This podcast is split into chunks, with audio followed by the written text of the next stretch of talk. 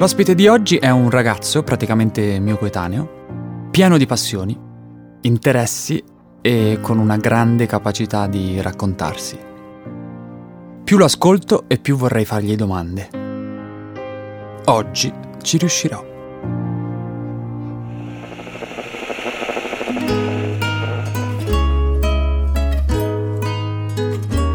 Vi chiederete perché dei podcast di Marco Mengoni e soprattutto perché si chiamano riff?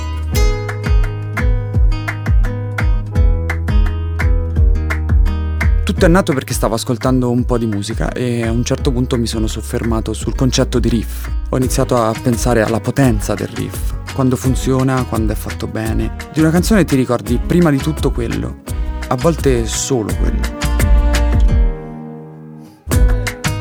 Allora mi sono chiesto, che cos'è un riff nella vita di una persona.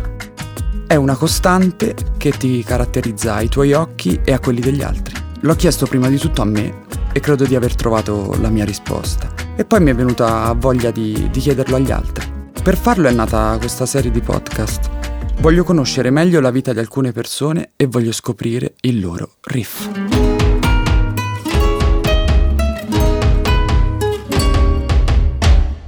Quest'oggi siamo qui e io sono veramente molto, ma molto, ma molto, ma molto, voglio sottolinearlo 4 o 5 volte, felice di ospitare in questo podcast chiamato Riff una persona che ho voluto fortemente. Da quando ho visto delle interviste, anzi la prima volta che ho visto un'intervista ho detto cavolo devo assolutamente vedere altro. Devo, devo, devo conoscere altro di lui. Poi ho pensato se ci mettessimo insieme a fare una chiacchiera secondo me tante persone si chiederebbero ma cioè, che c'entrano loro due eh, all'interno di una stanza davanti a, a, due microfoni? Quindi le sfide mi sono sempre piaciute e quindi ho detto assolutamente facciamolo. Ho veramente guardato tantissime interviste e ho cercato di capire anche come ti muovessi, per esempio, sui social, no? Tu utilizzi i social per far sapere solo alcune cose di te, no? Quindi adesso, per iniziare questa chiacchiera, non ti chiederò chi sei, anche perché ovviamente non lo condividi neanche in todos eh, sui social, ma ti chiedo come ti presenteresti a una persona che non sa nulla di te. Allora, io mi chiamo Antonio Di Chiede di Stefano, ho 27 anni e nella vita ho fatto fino a qualche anno fa lo scrittore. Poi vivendo a Milano ho scoperto anche la mia dote nella musica, quindi riuscire a lavorare con gli altri artisti e capire quali sono i loro punti di forza. No? È una cosa che ho sempre voluto fare quando ero ragazzino. Da piccolino io guardavo Puff Daddy, eh, lo vedevo nei video che ballava e mi dicevo che fa quello, quello non canta, quello chi è? E mio zio mi diceva quello è la mente dietro tutto, no? E quindi ho sempre voluto essere la mente dietro tutto. Quindi nella vita io faccio lo scrittore, lavoro con degli artisti perché mi occupo più che altro della loro direzione artistica e, e ora sto scrivendo una sceneggiatura e quindi faccio queste tre cose. E da grande mi piacerebbe tantissimo diventare un creator. Eh, ho scoperto questa cosa nell'ultimo anno, che esistono queste figure che sono dei creator, che sono persone che pensano ad un'idea e poi questa idea diventa una serie o un film. Ecco, io vorrei diventare un creator. Ma bello un creatore. creatore. C'era qualcuno che si faceva chiamare un po' il creatore, ha creato altre robe però, diciamo che... Ecco, noi siamo uh, praticamente più o meno della stessa generazione. Io ho 30 anni, tu ne hai 27, quindi più o meno siamo molto vicini, ci sono tre anni che ci, ci dividono. Ecco, io ricordo benissimo quando internet prese, prese piede, no? Io mi ricordo che ancora si, il mio computer si connetteva con dei suoni stranissimi, sembrava sì, sì, arrivassero gli alieni, no? Quindi prima di Google, se non ricordavi una cosa, non c'erano tanti modi per scoprirla, no? Vero. Eh, o andavi in biblioteca o comunque ti rivolgevi a qualcosa di, di, di scritto e di, di cartaceo o comunque non potevi saperla. Oggi la cosa meravigliosa che succede nella nostra società è, è, il fatto di poter prendere il tuo device, per non parlare di solo cellulare, tablet, eccetera, e di, di formulare una domanda sì. e di avere immediatamente una, una risposta. Ovviamente è un'arma un po' a doppio taglio, no? Parliamo ovviamente di cose che vengono filtrate da altri o che non vengono per niente filtrate, filtrate quindi non per forza sono risposte esaustive alla tua domanda. Tu sicuramente sei riuscita a farne un uso no positivo, oltre, anzi, a crearti proprio una, un mestiere, sì. no? E quindi voglio sapere cosa ne pensavi di questo, ovviamente raccontando la, la, la tua esperienza, perché so che tu hai iniziato ad un certo Google. punto esattamente con, sì. con, Google. Ma ti dirò, io eh, penso che internet sia la cosa più figa che abbiamo. Cioè, nel senso che grazie a internet, ti faccio questo esempio p- proprio concreto. Quando ero piccolino, io non avevo mai visto i miei nonni perché i miei nonni stavano in Angola e io mh, riuscivo a sentirli solo al telefono, vedevo le loro foto, ma non, non avevo mai visto le espressioni di mia nonna, eh, come sorrideva o come no, ris- rispondeva magari a dei miei messaggi. Grazie a internet questo è possibile. Io oggi posso vedere tutti i giorni mia nonna, posso sentire tutti i giorni mia madre. Grazie a internet mio padre ha ritrovato milioni di parenti che aveva disperso nella sua vita, no? Eh, perché sai, ehm, li chiamo africani per semplificare, però gli africani hanno questa cosa che hanno tantissimi parenti perché la parentela è più legata all'amicizia che al sangue. Quindi se io e Marco siamo amici da una vita, siamo cugini, fratelli, zii, certo. no? Quindi io, mio padre, quando ha scoperto Facebook, improvvisamente la sua vita è veramente cambiata perché ogni giorno veniva da me e diceva sai chi mi ha scritto oggi, sai chi mi ha scritto oggi, è diventato più dipendente di me dai social, proprio perché il social è riuscito a, a ad accorciare no? certe distanze che c'erano. Io penso che internet sia una figata. Il problema maggiore di internet è che non ci è stato insegnato, cioè nessuno ci ha spiegato come funziona, come bisogna utilizzare Google, come bisogna utilizzare WhatsApp, come si sta sui social, eccetera, eccetera, eccetera. C'è una chiave per affidarsi all'internet? Penso che la chiave sia quella che dicevi tu, riuscire a distinguere chi ti sta dando un'informazione no? Okay. Quella credo che sia inizialmente la prima cosa, perché internet ha anche una grandissima forma di censura. Perché se io adesso dovessi scrivere fuori da questi studi sta nevicando e tu scrivere c'è il sole, chi sta dicendo la verità? La verità la dice la fonte, perché se io sono una fonte attendibile e tu non lo sei, la gente dovrebbe iniziare a saper distinguere le due cose. E io ho imparato a usare Google così, imparando a distinguere le fonti. Ci saranno sicuramente tanti ragazzi giovani che ti seguono e hanno seguito e sanno ovviamente della, della tua storia, no? Tu hai sempre detto nelle interviste, io avevo la terza media, ad un certo punto Google è stato uno strumento per inventare poi il mio presente sì. e il mio futuro, no? Tu sei stato un lampo uh, a ciel sereno e l'hai usato per creare te stesso e per creare il mestiere che poi sei andato a percorrere e tanti altri, perché poi sei diciamo onnivoro lavorativamente parlando, sì. fai un po, di, un po' di tutto.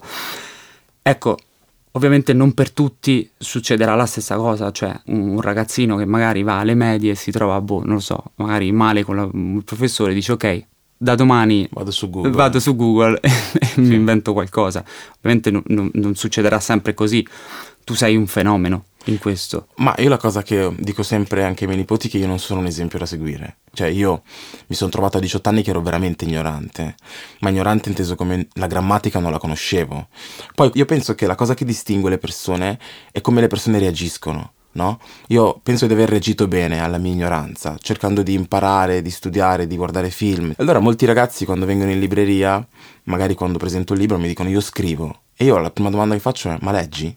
Perché è fondamentale. Beh, certo voglio fare musica, ma se non ho mai ascoltato musica non è, posso farlo. è un po' difficile. E quindi dico, hai mai pensato a, a, posteriori quando hai scoperto di voler fare lo scrittore? Che ne so, che avresti voluto studiare di più o avresti voluto iscriverti al liceo o all'università? Sicuramente eccetera. sì. Io penso che adesso, se avessi più tempo, eh, mi, mm, sicuramente andrei a, le, a fare le serali. Cioè, per me è fondamentale avere un diploma. E voglio veramente avere un diploma, voglio laurearmi. Ma adesso passiamo alle cose più difficili. Ok. Ti faccio delle domande rapide. La tua canzone preferita? La mia canzone preferita no, non c'è, ti posso dire la mia canzone preferita del momento. Sottotono, Amore di mia vita. Film preferito? Eh, Castaway on the Moon. Cosa più difficile? Il giorno più bello della tua vita? Um, te lo racconto. Eh, Assolutamente. Credo che sia stato il, il, giorno in cui io avevo pubblicato il mio primo romanzo da solo, online, era, mi ero autopubblicato e, e niente, lo, lo misi online pensando, vediamo cosa succede, no? Quindi lasciai questo libro online e poi un giorno cercando su Google scoprì che c'erano le classifiche. Allora andai a vedere in classifica e c'era il mio libro primo da tipo tre settimane. E io quel giorno piansi. Perché pensai, allora sono in grado di fare qualcosa. La cosa di cui sei più orgoglioso? Ma il rapporto che ho con le mie sorelle e con i miei nipoti. Quante ne hai? Ne ho due il rapporto che ho con loro sì assolutamente. Cioè, sono... Pensavo quando ero piccolo che col tempo eh, la nostra famiglia si sarebbe sfaldata. Invece quando tu cresci i rapporti si consolidano. Non so se è successo anche con te magari. Io con le mie sorelle quando erano piccoli litigavamo per delle sciocchezze assurde. Mm-hmm. Eh, ci, ci, odiavamo, tra virgolette, no? Io mi vergognavo a uscire con mia sorella perché era una donna, io facevo parte di un gruppo di maschi e quindi eh, il rapporto che ho con le mie sorelle, ultimamente siamo andati a Disneyland insieme e lì ho capito che avere una famiglia è fondamentale. Ma sono più grandi di te? Una è più grande e una è più piccola. Io non avendo fratelli, diciamo che non posso portare la mia esperienza su, questa, su questo tema, però ho delle cugine con le quali eh, ho un bellissimo e fortissimo rapporto. Il tuo mito? Ma il mio mito, ti dirò, la persona che mm, guardando ho pensato, io vorrei fare come lui, è Roberto Saviano. Cioè Roberto Saviano, ricordo quando ero piccolino, io non guardavo molto la televisione, non mi piaceva, non mi piaceva il Grande Fratello, non mi piaceva la talpa, quelle, guardare la vita degli altri che non, non mi... E però una volta c'era messo a guardare il Grande Fratello e andai in camera e andai su Rai 3 e c'era Vieni via con me. Mm-hmm. E c'era Roberto Saviano che stava raccontando la macchina del fango. Quindi raccontava di Giovanni Falcone, di questa macchina del fango, di quando tu eh, muori, tutte le persone iniziano a dire era un grande, era un grande, quando invece eri in vita tutti cercavano di, di bloccarti, no? E questa cosa pensai, questo tipo sta raccontando una cosa del genere in prima serata su Rai 3, quando dall'altra parte c'è il calcio e il grande fratello. Che stile! E pensai, io voglio raccontare le storie così, cioè voglio riuscire a raccontare delle cose come fa lui. Assurdo più che altro che sia una cosa speciale che in tv si faccia informazione e si parli di cultura. E, e, ovviamente oggi la vediamo come cavolo, figata, che figata. Cioè, dovrebbe è essere... incredibile, dovrebbe essere la normalità. Un tuo non mito cioè una persona che proprio non stimi. Io non stimo quelli che vogliono farmi capire che non sono razzisti. cioè non, mi, mi, stanno sulle palle. Lo siamo tutti. Cioè io penso che tutti noi abbiamo dei pregiudizi.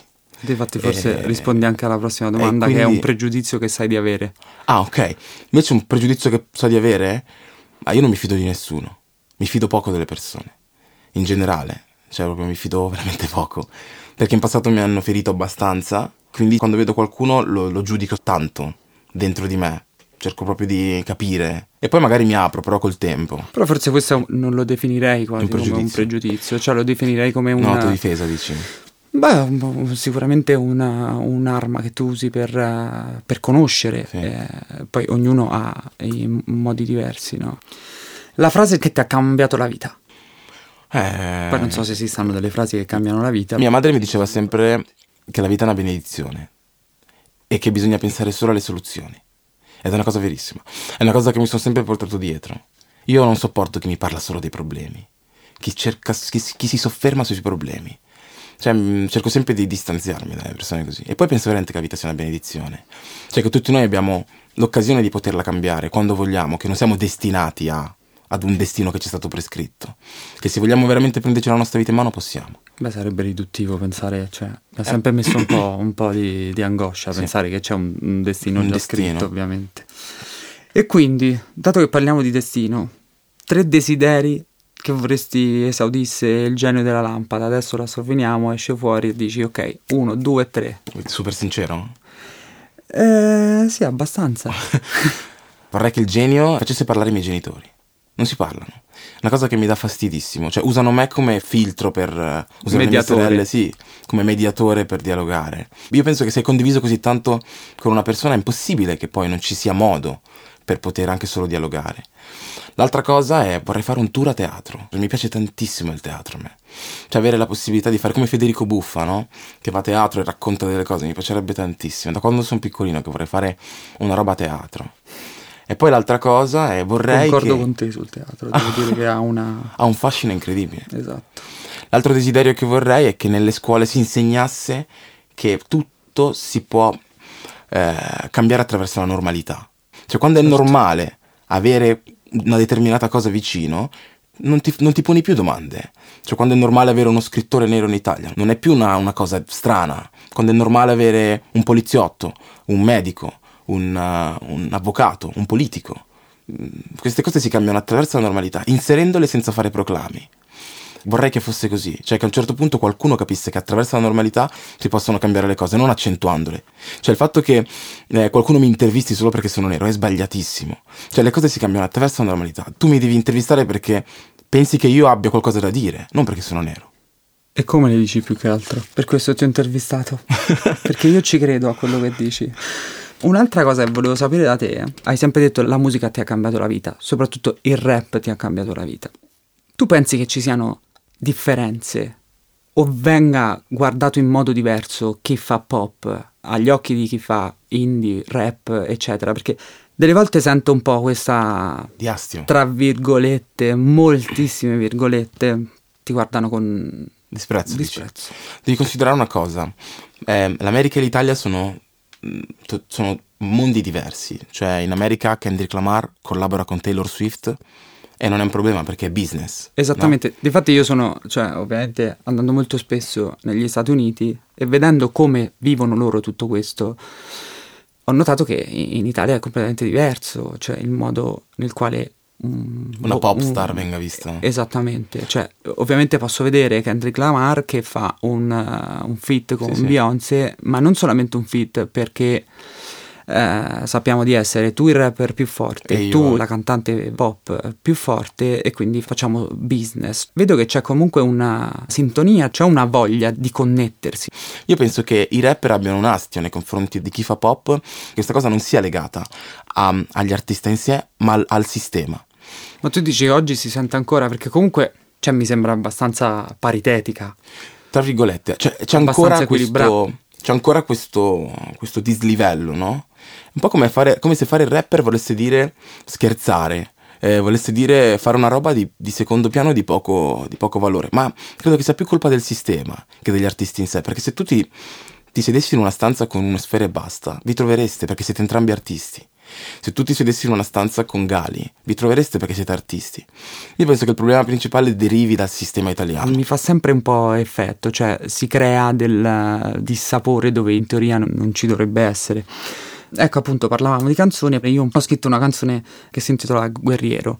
È una canzone d'amore che però è un po' un amore che non provi per forza di cose in una relazione eh, sentimentale, ma un amore che vorresti magari avere o vorresti aver avuto per quanto riguarda me per quanto riguarda la mia esperienza di vita, magari da piccolo, una forza che ti spingesse ad uscire dalla porta di casa e a dire ok, mi serve qualcuno che mi incentivi. Quindi volevo chiedere se c'è stato un guerriero, se avresti desiderato. Ah, quando ero piccolo, piccolo, io ti dico un po' più grande, eh, 16-17, credo che il guerriero sia stato il mio migliore amico. Perché il mio migliore amico con cui lavoro ancora oggi è stata quella persona che mi ha sempre detto vai fino in fondo, fallo, poi vediamo che succede.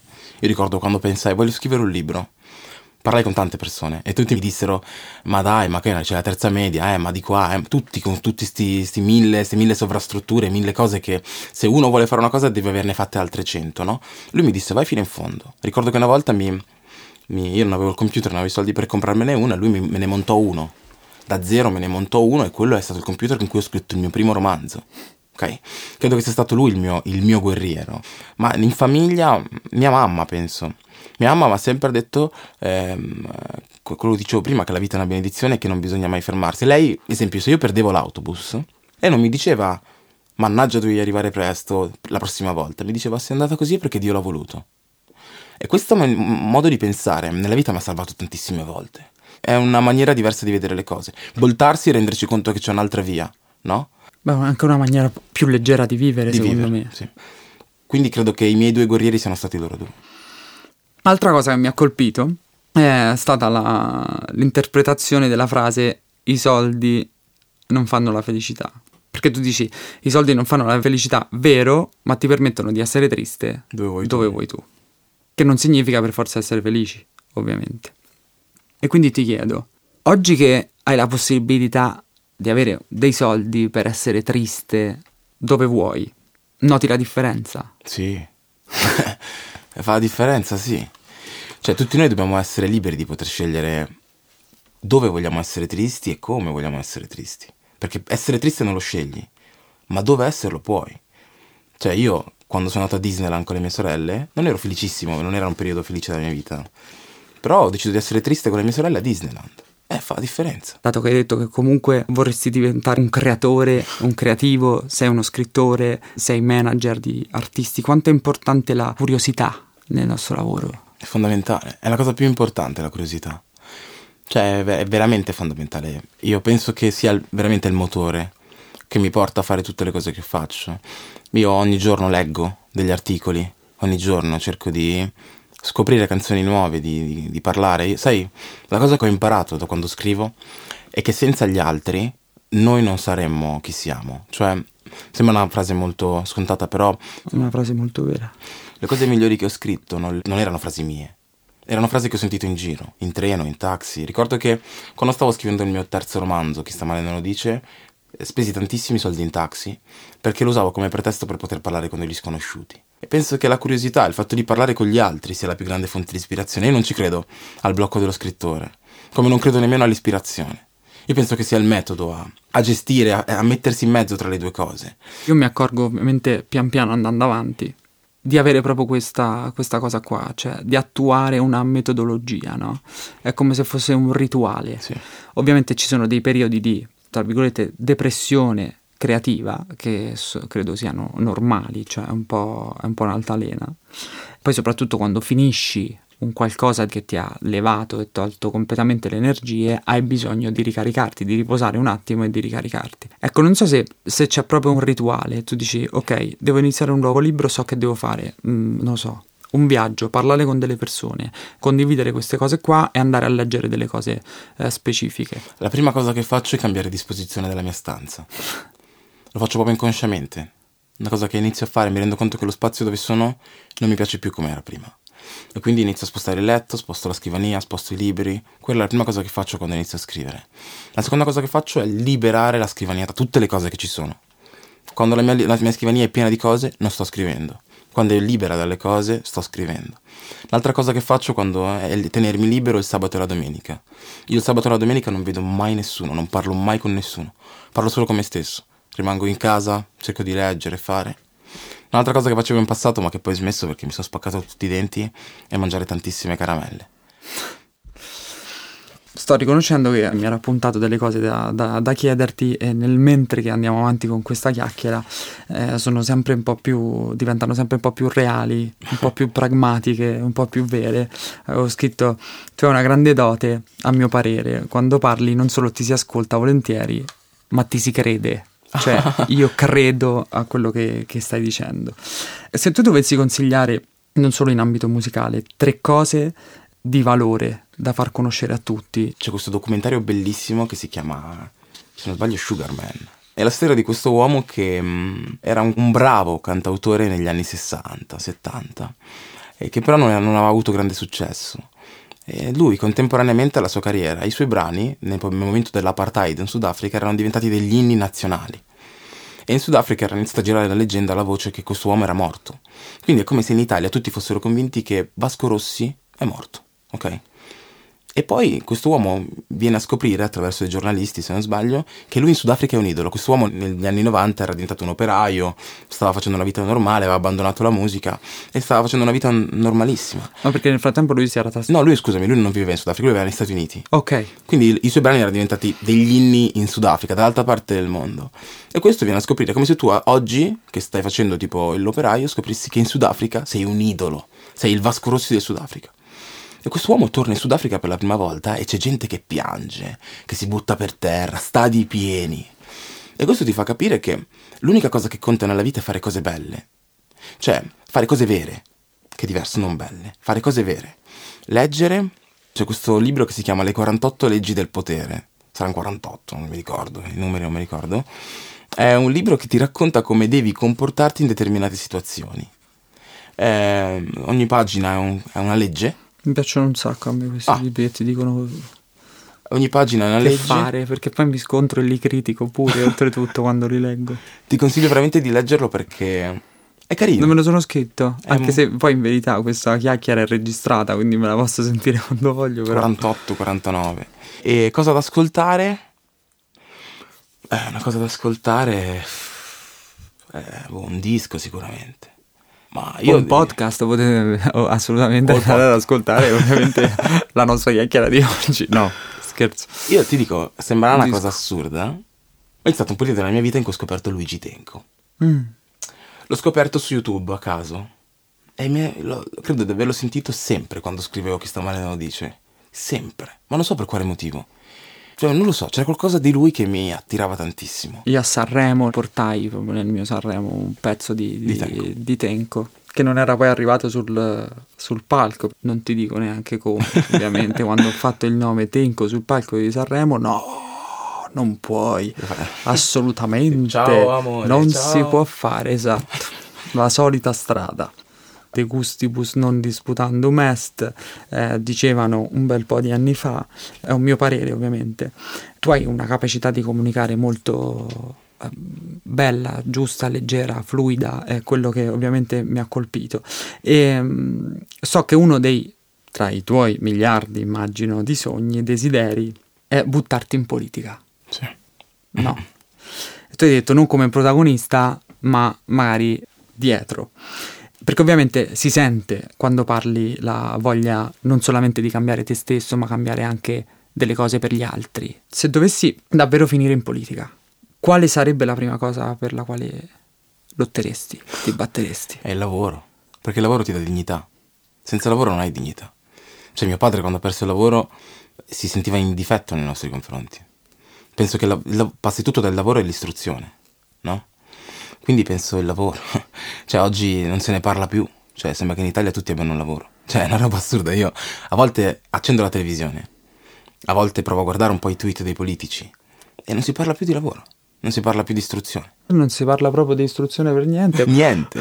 E quindi un po' mi preoccupa. Quindi io penso che tutto passi dal lavoro. Per la società che abbiamo costruito, no? Penso che se veramente una persona dovesse guadagnare un po' di più sarebbe più tranquilla. Perché se al ragazzo di Rozzano che guadagna 500 euro al mese, tu gliene dai 2000, penso che non se la prenderebbe col migrante a cui tu hai detto che si prende 40 euro al giorno. Penso. Quindi penso che tutto dipenda dal lavoro e che il lavoro veramente ad oggi determini tanto la dignità di una persona.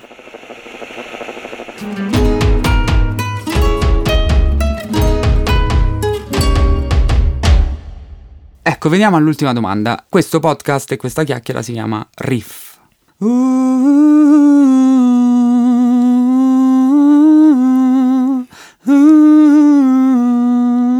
È Julio Ah, ok, Gangsta sì, Paradise, Paradise. che poi non tutti sanno che è ovviamente un, un rifacimento, cioè diciamo che Sì, sì, hanno preso il pezzo di Stevie Wonder e l'hanno Allora. trasformato perché il pezzo originale è Pastime Paradise del mio caro amico e mito Stevie Wonder. Io ho sempre detto cederei vent'anni della mia vita per far sì che lui Ah, continui a, a fare a creare. a, a creare ancora musica.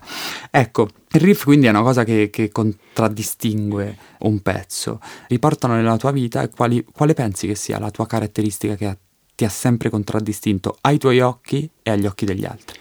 Io penso il fatto che la svigno sempre. cioè, cioè, quando- ti giuro, sempre.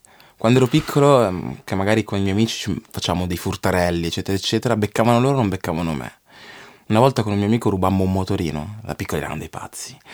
E senza, eravamo senza luci, senza niente, andammo in giro per Ravenna così, e non ci fermò nessuno, niente di niente.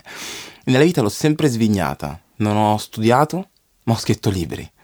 No, ho scritto libri carini magari e sto facendo una serie. L'ho sempre svignata in qualche modo. Non so cosa sia. Magari il mio amico scherzando dice sono le preghiere di tua madre. Non può essere. Beh, Può essere. Per me il pensiero positivo sicuramente aiuta in qualche Sì, sì, eh, sì, cioè arriva in qualche modo. No, adesso non voglio parlare di voodoo, eccetera, però, Però sì, qualcosa c'è. cioè, quando uno pensa negativamente a un qualcosa Se la porta dietro. Eh sì, per forza di cose. Quindi io penso essere, essere sempre stato in grado di svignarla in qualche modo. Anche nell'ultimo anno io pensavo che sarebbe stato tutto più difficile. E invece è stato tutto più facile di come pensavo. E quindi la svigno sempre. E invece il tuo riff? Eh? Il tuo riff. No, scusate, non capisco cosa, di cosa tu stia parlando. Ma per oggi ho finito e ringrazio tantissimo questo ragazzo, questo mio coetaneo che è venuto qui oggi a parlare perché avevo proprio voglia e avrei voglia di parlare ancora di più poi in verità, ma non posso, eh, cioè chiamano la polizia forse eh, a un certo punto perché l'ho preso come ostaggio. Sono veramente molto ma molto contento di aver fatto chiacchiere con te, spero ce ne siano altre al di fuori, quindi ringrazio Antonio. Grazie Anto, mille, grazie mille a grazie. te. Finish.